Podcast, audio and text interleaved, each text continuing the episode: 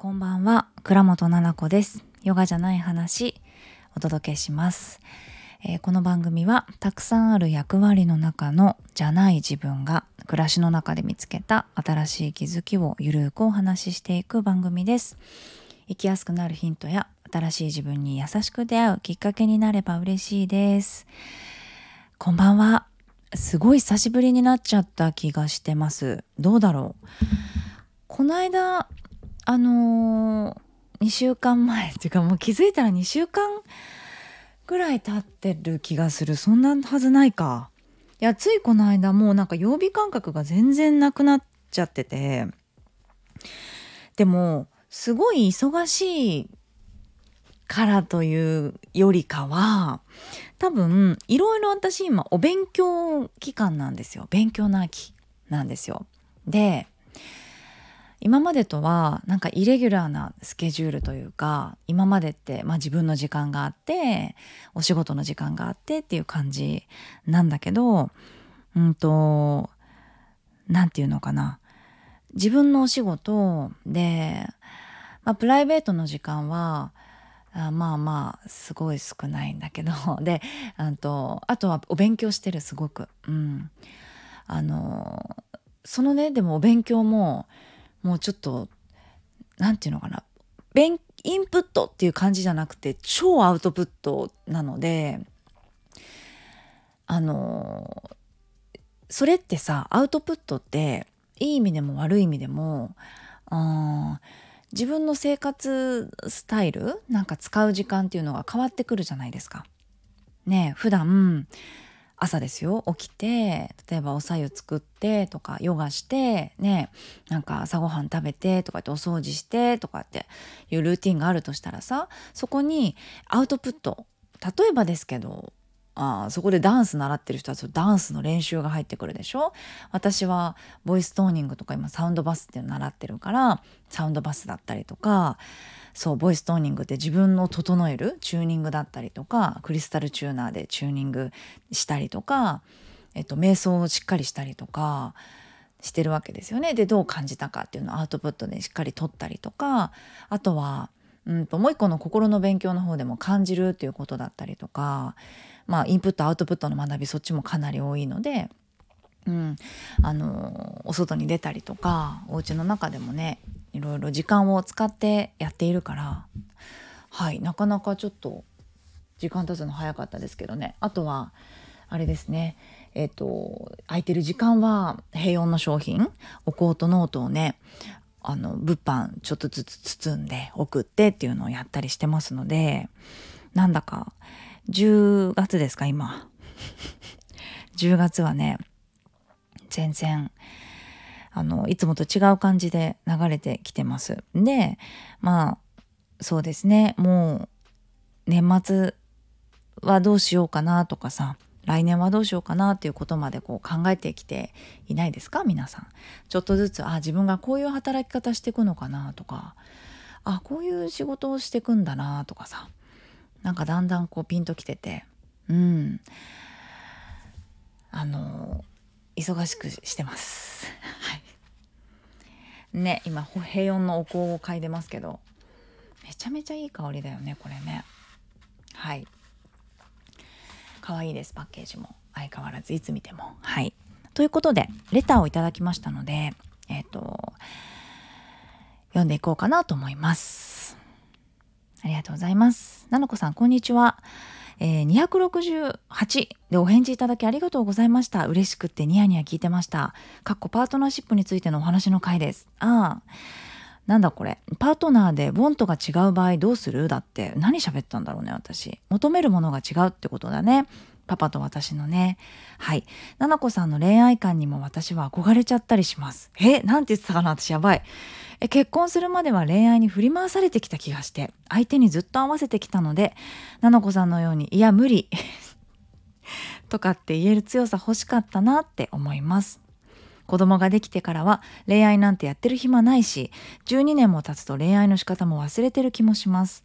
だから子供もいながら恋愛だったり不倫だったりできる人はその器用さがすごいなと思ったりそういう出会いがないだけで出会ってしまったら燃え上がってしまうのでしょうか。矢印何の話？笑。これ自分で書いてます。何の話？笑。確かに何の話？本当に。話がそれてしまいましたがこれからも応援してます。またお会いできるのが楽しみです。ちなみに私もパパの誕生日が結婚記念日です。笑い。いやありがとうございます。大好きです。また会いたいです。嬉しい。ありがとうございます。ちょっと、あの、私が何を喋ったかは全く覚えてないんだけど、どうせいつも通りあれでしょ？その私とパパの恋愛観が違うっていう話だったりとか過去の恋愛の話もしてたっけ？とんでもないこと話してるね。なんだろう？いや無理ってはっきり言っちゃう？強さか。うんそうか。そうだよね。憧れる？恋愛観？憧れる？いや憧れられたもんじゃないよ。本当に。私のね、恋愛は本当にそうよ。憧れないで。その憧れないでって難しいんだけど、普通に自分のこと客観的に見てみても、まあ、私の恋愛観か。そうよね。だから、これがもし憧れるってなってくれてる人の場合は、ここに書いてある通りに、やっぱ強く言えなかったりとか、振り回されてるってことなんだよね。私、人生の中で最もぐらい嫌いなことって振り回されることなので。あの恋とかマジ一番やめてね。その恋に振り回されるなんてことはあってはならぬなんですよ私の中で。だって人に振り回されたくないのねそもそもが他人に。そんな厳しい性格の人いる？いるんですよここに。なんだかさ分かってんの？言いたいこと。無理って分かってるよ。その人とコミュニケーション取っていくし人と関わっていかなきゃいけないんだけど人に振り回されるってさ考えてみて皆さん。めっちゃ嫌なんだけど私。なんで振り回されなきゃいけないんだろうって思いが出てくるしそもそもがね多分振り回されないように心がけてるんだと思う。きっと。自分でね。逆によ振り回される感覚ってどんなもんなんだろう？恋愛で考えてみるとねこの人が恋愛って言ってくれてる結婚するまで恋愛に振り回されてた。振り回す恋愛に振り回される。だからさ恋愛がうまくいくとあなんていうの？仕事楽しいみたいなこと、楽しい、うん、楽しまなくてもやるか。なんか前さ私の知ってる子でなんか彼氏に振られてなんかもう文福に泣き晴らしてって顔。で落ち込んでたんだよ多分ズーンって。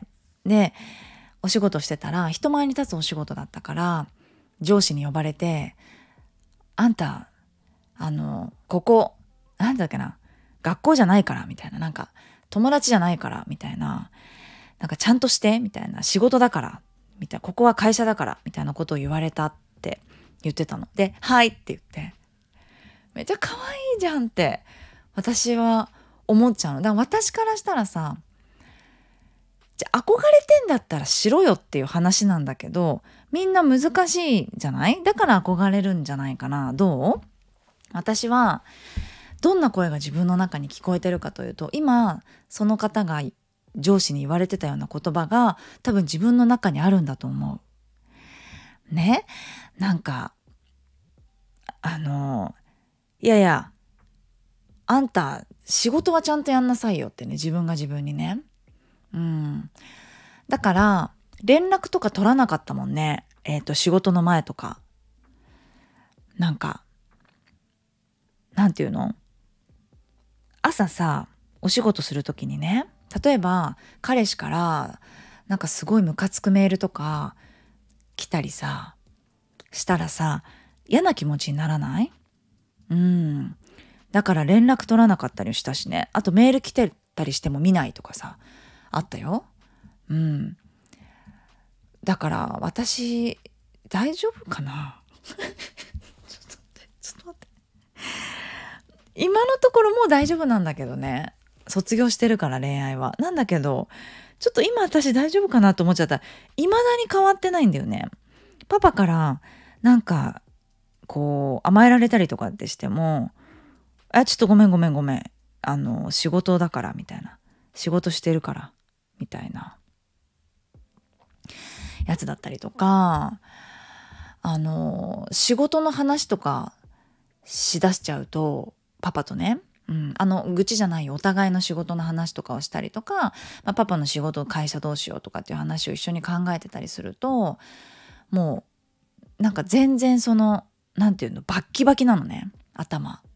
でなんかそばに来ないでってなっちゃうの。わかります？一緒に寝てるんだけど大きなベッド2つ重ねて。重ねてないよね。2段。縦になっちゃって。横にね重ねてっていうのそういうの。何て言うんだっけこの。連なって。つなげてか。ごめんなさいごめんなさい。つなげて寝てんだけどセミダブルセミダブルみたいな。ねえこの間の線から入ってこないで本当にってこれ前も言ってたけどそのお仕事の話とかをしちゃうともうバキバキモードだから人に近づきたくないみたいなモードになっちゃうしね。その自分の気持ちが恋愛であほにゃんってなるとかでほにゃんもそうじゃん。ほにゃんも振り回されてるに入るわけ私からしたら。ほにゃんってなったりイラってなったりしょぼーんってなったりとかでもそれが多分恋なんだよね。きっとさ。だから恋してない。うん。私はきっとね。っていうのが分かっちゃった。うん。なんか、まあ、昨日分かっちゃったんだけどえっとね、まあ、この方のちょっとレターに戻ろう。一回。落ち着いてね私。子供ができてから恋愛なんてやってる暇ないし12年も経つと恋愛の仕方も忘れてる気がします。そっかそっか。でも大好きだった時あったんだね。恋愛に振り回されてたことがあったんだね。ああそうだったんだね。私もう多分1回ぐらいしかないかな。うん。そうだね。でもさいやそういう出会いがないだけで出会ってしまったら燃え上がってしまうのでしょうか？もし子供がいながら恋愛だったり不倫できたりする人は器用さがすごいな。そうだよね。多分さこの方はさ今その脳を使ってないんだよね。私もそうなんだけど。子供がいてさうんとパパがいてさ旦那さんがねいてね。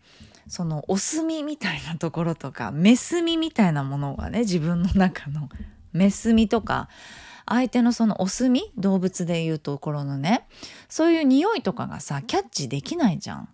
可愛い子供の匂いとかさとかしかキャッチしてないでしょ、うん、だからちょっとそこも潰れちゃってんのよね。うん、でも分かんないよ。何があるか分かんないよ。だからすごく好きな人ができちゃうかもしれないし。いやのでしょうか。もしそういう出会いがない。だから出会いがあったとしてもよ。あったとしてもそのほらアンテナがへこんでるから出会わないんじゃない？って思うけどね。分かんない。なんかないと。私はそう思うよ。だって私12年間結婚してから一回もないもんね。お墨を感じたことも男の人も喋ったこともあるしお仕事もたくさんしてるけれども私の中のメスみとか相手のお墨っていうところがないのよその嗅覚が。ね。だ多分こういうことが言いたいんじゃない？器用だなっていうのってその変なスイッチの入れ方みたいなもんなんじゃない？メスみスイッチみたいな相手のオスのなんか嗅覚を察知するみたいな。お墨の嗅覚のスイッチオンみたいなのがもうどっか行っちゃってんの私の場合。スイッチなんかなくなっちゃってるし。多分この方もそうなんだけどだからこそその否定もなんか肯定もしないというかさいやそういうことできる人って本当に器用ですごいよねって思うだけなんですよね。よくほら賛否両論あるけれどももちろんねよくはないっていうふうに言われてるし不倫がどうのこうのとかさ結婚していて好きな人ができちゃって離婚しますなんてことってさ私は絶対否定できないのよ。だってそれって人権的にどうなのっていう話だったりするからさ、うん、できないからもしねあることもあるんじゃないんですかっていう感じには思うけどね。昨日ね私忙しいなとか言いながら9時とか10時ぐらいからね12時1時ぐらいまでねあの遊びに行ってたんですよ。近所の近所って言ってもあの割と近所の駅まで。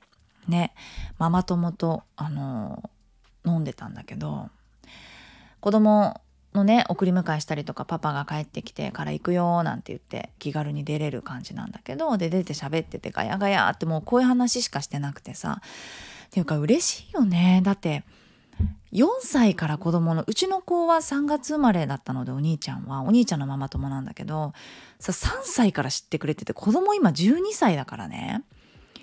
すっごい知ってくれてんだよ。ずっとその間さ「えななちゃんマジでいくつになったの?」みたいな「いやいや本当にもう私来週36ですから」とかって言ったら「まだ36か」みたいな「え？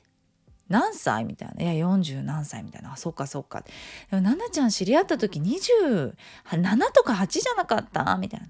それそうでしょ逆算したらみたいな話でさゲラゲラ笑ってたんだけど年も取るでしょって言ってそういう話もしながらその中でね一つもう笑ったのがなんかね一人の方がすごい面白いの。子供がまだ小学校の低学年だったりとか手がかかるような時ね、うん、まだこう遊びに一緒に行ったりとかね公園に連れてったりとかお家でもこう手がかかる目目を目で見てるみたいな、うん、そういう物理的ながっつり子育て期みたいな過ごしてた時ってパパに全く興味なかったんだって。でね今ねもう小6とかになったら土日もいないわけ。でそうなったらパパと2人になっちゃってなんかパパと遊びたいからなんか共通の習い事始めたとかね。なんか共通の趣味だったら自分のこと見てくれるかなと思ってあのパパがやってる習い事私も始めたとかって言ってるママがいて「えちょっと待ってちょっと待って」って「一回待って待って」ってもう口から出そうなわけ私焼き鳥とか「えちょっと待ってちょっと待って」みたいな。どういう意図でみたいな。そしたら「いやだってそのなんか見てほしいから私のことを」みたいな。ほうほう。と思って。で「ねえねえねえ前からそうだったっけ?」そう見えなかったのね。だって少なからず幼稚園に行ってる時の3456とかね。456の時ってそう見えなかったの。そしたらもちろんそうだよって。その時は全然興味なかった。でも離れていくじゃないそしたら2人になったらやっぱりすごく好きになってるし好きだし一緒にこう遊びたいしこっちも向いてもらいたいっていうふうに思うって見てほしいし一緒に過ごす時間を取ってほしいってすごく思うんだってだから誘ってるんだけどねなかなかあの会社の人と遊びに行っちゃったりとか仕事でとかって言われることがあってとかって言ってて。でもう誘っても誘っても全然答えてくれないからもう1ヶ月ぐらいなんかもう気分の浮き沈みになっちゃってすごいもうどうしたらいいと思うって相談を受けたの。ねえねえわかんねえのよって言って。わかんねえわかんねえどうしたって。一回待って聞く相手マジで間違えてるわなってなってね。いやそういうことじゃなくてどうしたらいいと思うみたいな。でもなんかいろんな話をしてたのそしたら私の話を聞いてて「パパとこんなことあってさ」とか言って「言ったわけ?」とか言ってしたら「分かった」とか言ってその子が「振り向いてもらうためには女が強くなきゃいけないんだ」って言い出したの。分かった分かったもう分かったって言ってすごいみんなで 喋ってるのにそのママはそのどうにかねいろんなママの話を聞いてそのヒントを得ようとしてるわけよ。自分の恋がさ今うまくいってないと思ってるから。そんなことないんだよ。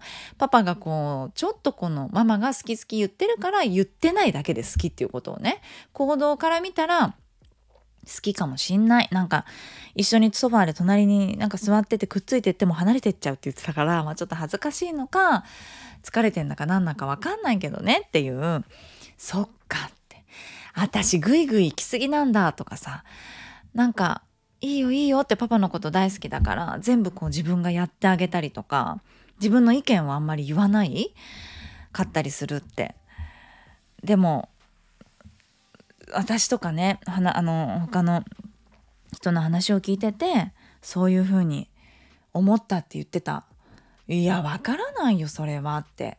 強いからどうとかね弱いからどうとかないと思うしってそのお互いのさそのパパのなんだろうメンタルの状態っていうのもあると思うしそもそもが好みがあるわけじゃんってその顔とかじゃなくてねそのなんなんていうの心のさそのバイブスのこういう態度は嫌だとかさあるでしょ？好き好き言われんのが大好き安心するとかさ、うん、好き好き言わないでその好きの言い方も何パターンもあるって言うじゃない？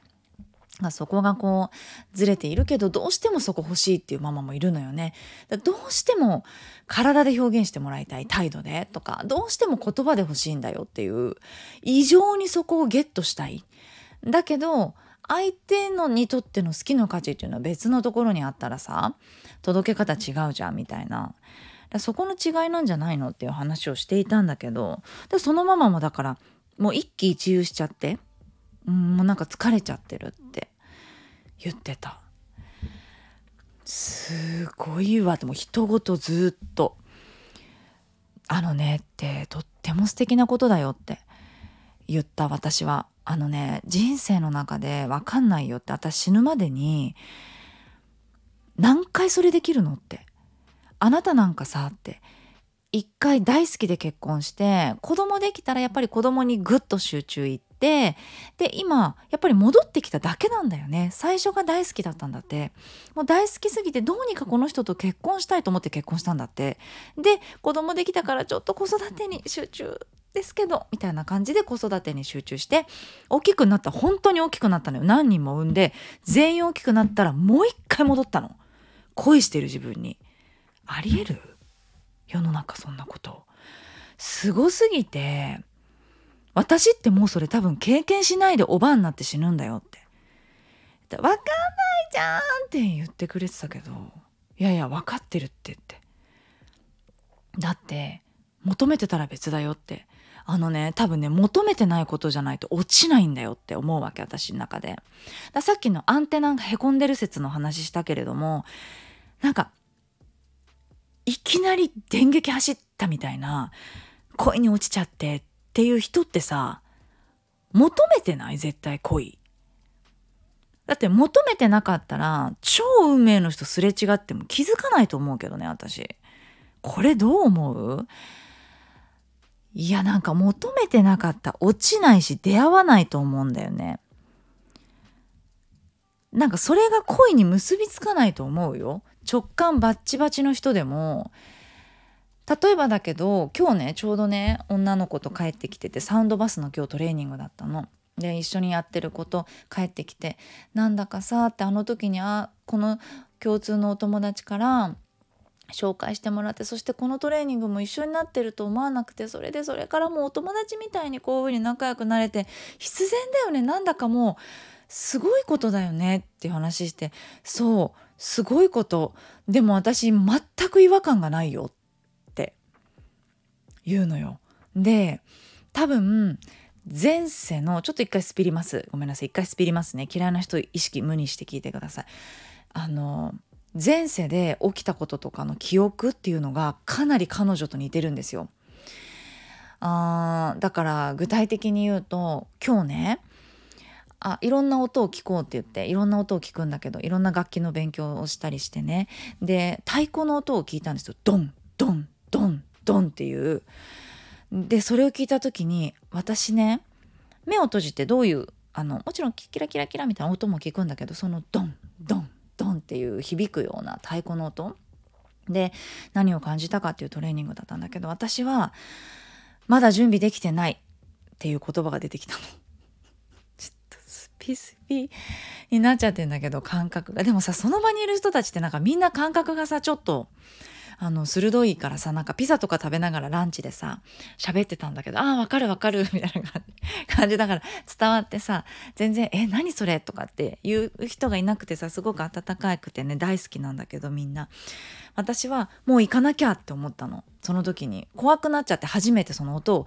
いろんな音聞いたけど怖いとか焦るとかっていうのがあんまりなかったんだけど初めてちょっとネガティブな感情が出てきてしまってだいぶ味わったんですよ。必要があったからそれは味わう必要があったから味わったんだけどあーそう。準備ができてないまだ。でも私は行かないといけないんだよねっていう言葉が出てきたの。えこれ誰の話って思ったの。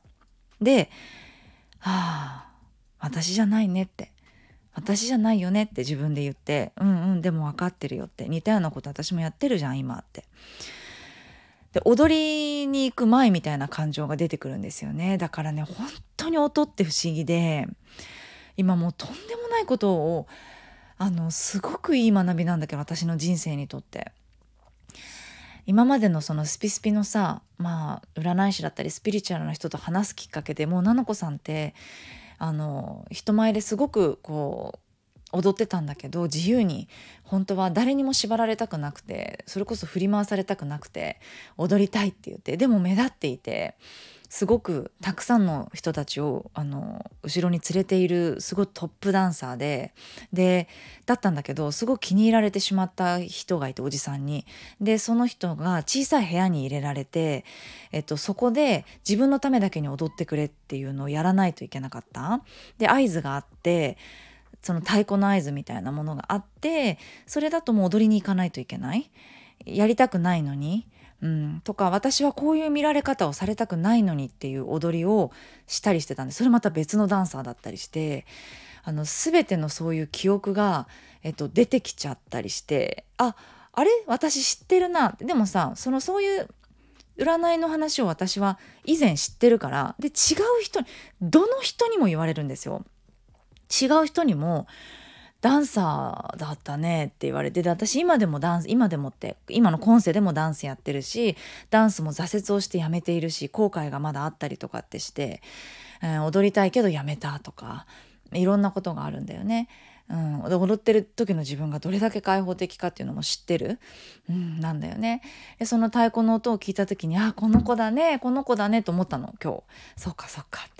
本当にいるんだね自分の中にって音の記憶ってすごく古いからすごいんだなと思いながら味わってたの。でお願いだから早く叩かないでって思ったの。そしたらドンドンドンドンって先生が早く叩いていたからちょっとはあひーってちょっと自分の中で落ち着いてまあ涙ぐむというかうんうんうん私はこれは苦手な音だなってでもこれって私が苦手な音なんだけど、まあ、これを多分超えたりとか、うん、この音を味わったり使う時も来るんだろうなって。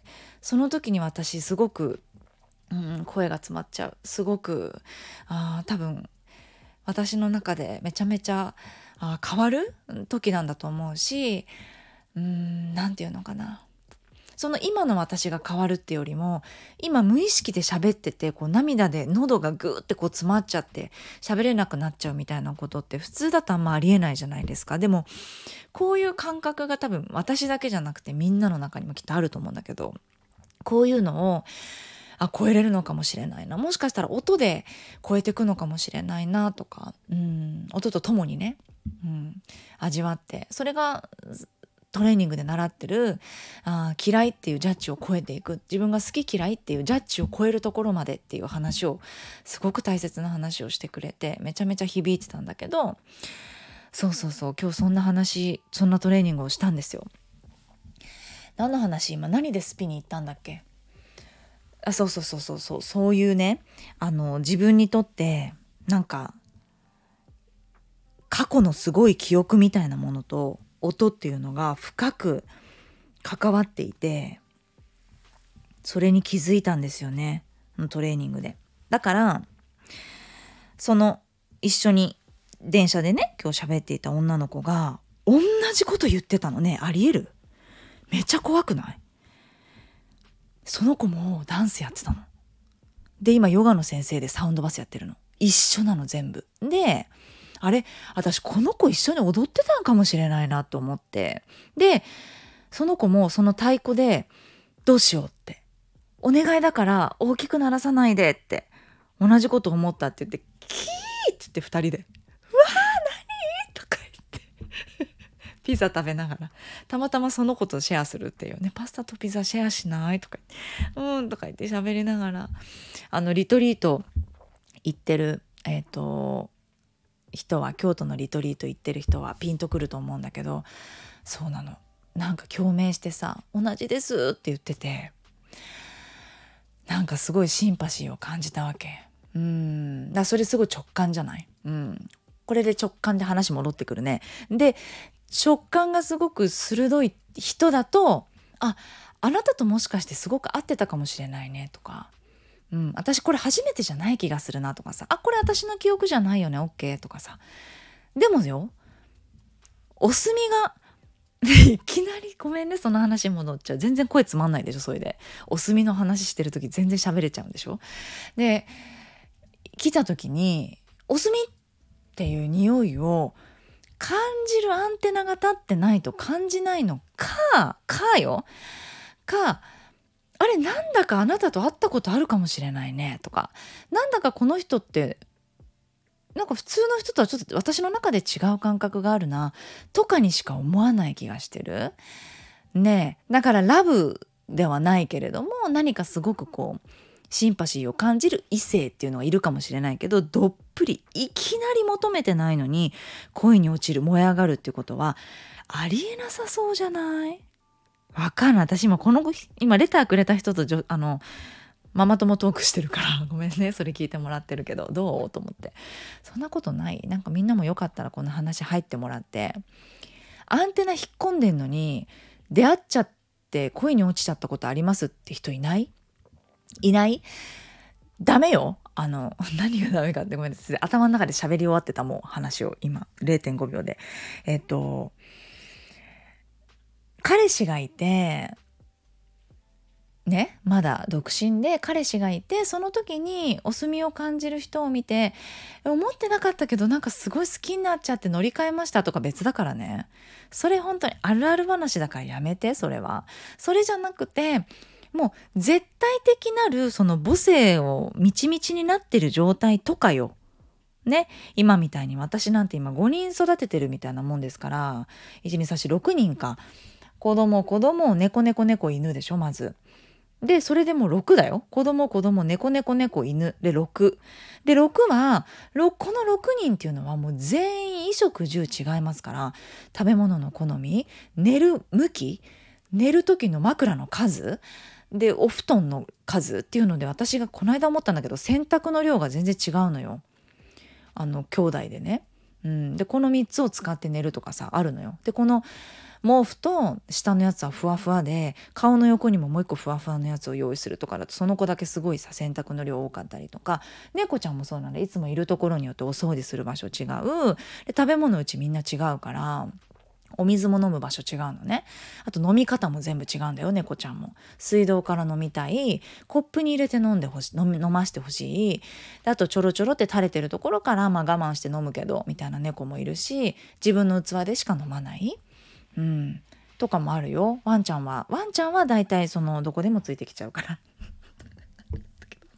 あれなんだけど何でも食べちゃうから猫ちゃんの餌とか降ってきたらもうキャッチ、うん、して食べちゃうから。ブリティッシュショートヘアの餌とかを食べてるからポメラニアンがね。の時もあるから。そうそう。なんだけどさそんな感じでこう分散されたお推しとさ恋愛のさ使ってる脳のところが一緒だよって話をしたことがあるじゃないですか。前。ないかなラジオで。それと一緒でさそのなんか何このセロトニンみたいなちゃちゃオキシトシンか。オキシトシンとかさそういう類のさホルモン的なもののさ使いすぎちゃってんだよね私。もうだからパパの分とか異性の分余ってない説。でもそれはねパパもすごい分かってる。うんパパもねそれはめちゃめちゃ気づいてて。うん、ママはすごいよねってその愛がねとんでもないことになっちゃっててってパパはずっと待ってるんだけどって。言われてえ回ってこないんだけどって。言っちゃったりはしてるごめんねって結構後かもしんないまだまだ可愛いベビちゃんがいっぱいでねって。言ってさでそのママ友達とのさ話でその似たような話も出てて。ねじゃあさワンちゃん飼ったら？とか言って別のママがそのママに言うわけ。犬犬犬とか言って。もうワンちゃん迎え入れようお家にとか言って。うんワンちゃん飼いたいとか言って。でもさワンちゃん飼ったらそのワンちゃんのこと好きになっちゃうじゃん旦那さんって。だから嫌かもって。えもうちょっと全然わかんないんだけどとか言って。全員のママ。マジでわかんないとか言ってもガチめのトーンで言ってて。そうなっちゃってんのって。いやでもちょっとさ一回分散したらって1000いっちゃってんじゃん気持ちって。100でいいのに1000いっちゃってるから今。トゥーマッチなんじゃんって。そのパパからしたらって。だからちょっとワンでもニャーでも飼って。したら「私生き物お世話すんのでも結局やかも」とか言って言ってて。もううち子供で十分とか言ってあんまりその餌あげたりとかなんかお世話がそんなに動物のあんまり興味がないとか言って「えー?」とか言って私そういうの興味あるからさ育てるという過程がねでも「えじゃあ魚魚金魚とか言って別のママが言ってダメダメとか言って私は金魚なんて抱っことかできるか？ハグって金魚とって。ダメダメ水槽洗うだけになってイライラしちゃうからやめなとか言って。そこでやっぱ愛がね金魚はなかなかそのそもそも今好きじゃないですよ魚って。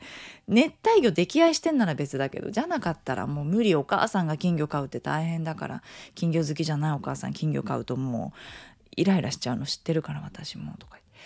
で「奈々ちゃんさ」とか言ってそんなに愛情がいっぱいで「さ」とか言ってもう子供が2人ねママ大好きって今来てくれる気にいなくなっちゃったらどうすんの？それでパパしかいなくなってとか「え待って終わる？どうする？犬6匹飼う」とか言ったらさ爆笑。犬おばあじゃんってなって。もうたまにどの子散歩してるか分かんなくなってるみたいなおばちゃんいるよねとか。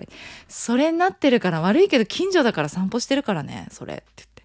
私とか言って超笑ってて。ウケる本当にありそうとか言って。うん無理。だから子供で今2だけどかける3だから3しちゃって6匹ぐらい飼っちゃうかもしんないって。子供が手離れちゃったらその自分のね愛情がもうパパに行けよって感じなんだけどさ今。エンプティーだから。ねえどうかな？パパに行ったら帳尻合うのかもしれんけど多分犬6匹飼っちゃってるかもしれないです。ということでですね。はい長くなっちゃいましたがどうでしょうか？うんまたこれについてねあの話し入りたいよ。私はこう思うよっていう感想などあればですね皆さん送ってくださいね。ちょっと私の配信がですね不定期になっちゃってましてもうあの月目でえっ、ー、と違うか水金で楽しみにしてたのにもういい加減にしてってもう聞きたくないっていつ配信してるか分かんないからって怒ってる人もいるかもしれないですがねあのレターもちょっと少なくなっちゃってきてますが皆さんあのぜひぜひふるってですねあのレターの方を送っていただけたらすごくありがたいです。はい。私はこのレターを通してですね、皆さんとお話ができていると思うとすごく嬉しい時間ですので、はい。ぜひよろしくお願いします。はい。大丈夫？これ聞きづらいよね。長くない？なんか時代遅れじゃない？大丈夫かな？なんか今ね、やっぱりショートのさ、10分とか15分で、ね、たくさんこう毎日聞けるみたいな方がいいのかしら？ね、どう？どうです？なんか、もう一回聞いていいですか皆さんに。この私勝手に喋ってるとあとマジで40分ぐらい喋れるんだけどさすがにもううざめじゃんだから一人で120分とか化け物だからさやめとくけどでもあの全く苦じゃないの私はこの週に2回で30分しゃべるとかは。なんだけどなんか2日に1回ぐらい要は取りためておいてっていうことに私はなっちゃうかもしれないんだけど、まあ、15分とかのちょっと tips じゃないけど軽くこの通勤に聞けるみたいな15分で1個のテーマについて15分10分でしゃべるみたいなさそういうのの方がいいですか？どっちがいいんだろう？なんか私そもそもポッドキャストが好きだから結構ボリュームがのあるね私自分が聞いてるのがそういうのばっかりだから、まあ、会話だったりするんだけど私が好きなのは。でも、まあ、こういう感じのスタイルになっちゃってるけどそうじゃなくてもうちょっと聞きやすいのなんかキャッチアップしやすいものがあったらあのアドバイスください。はいお願いします。ではではちょっと長くなっちゃいましたがまたはいあの配信しようと思います。もう嘘ついちゃうからあの次回の配信までお待ちくださいということにしておきます。なるべく早い配信を求めますが今私の中のすごい変換期でアウトプットいっぱい頑張ってますのでラジオの方にも来れたら良いんですが見守っていていただけたらと思います。はい。ありがとうございました。レター待ってます。それではおやすみなさい。